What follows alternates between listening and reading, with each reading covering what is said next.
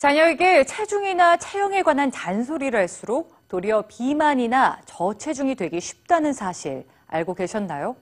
비만과 저체중, 누가 더 할 것 없이 둘 다 위험하지만 저체중에 대한 부모의 걱정은 그리 크지가 않습니다. 마른 몸이 예쁘다라고 생각하기 때문인데요.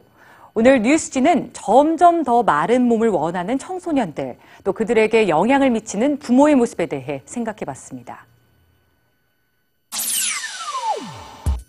살을 빼야 한다는 스트레스에 시달리는 아이들. 마를수록 좋다는 가치관은 언제, 누구로부터 배운 걸까요? 미국의 연구진이 20세에서 35세 사이의 여성 500여 명에게 자신의 몸매와 체중에 만족하는지 물었습니다. 동시에 중요한 질문 한 가지를 더 던졌는데요. 어린 시절 부모가 체중에 관한 말을 얼마나 자주 했는지였습니다. 그 결과 부모로부터 체중과 체형에 관한 말을 많이 들었던 여성일수록 자신의 몸을 부정적으로 바라봤는데요. 체중과 상관없이 자신을 뚱뚱하다고 생각했습니다. 엄마의 잦은 다이어트도 딸에게 많은 영향을 미칩니다.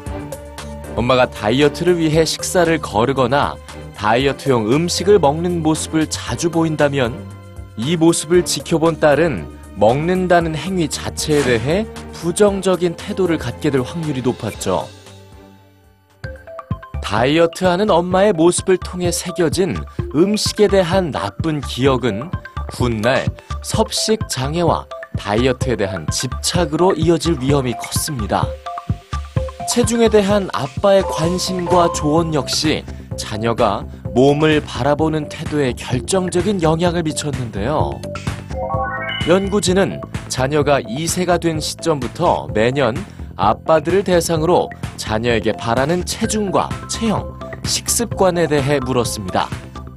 이후 성장한 자녀들을 분석한 결과 과체중인 아이들과 지나치게 마르길 원하는 아이들 양쪽 모두에게서 아빠의 영향력을 발견했죠.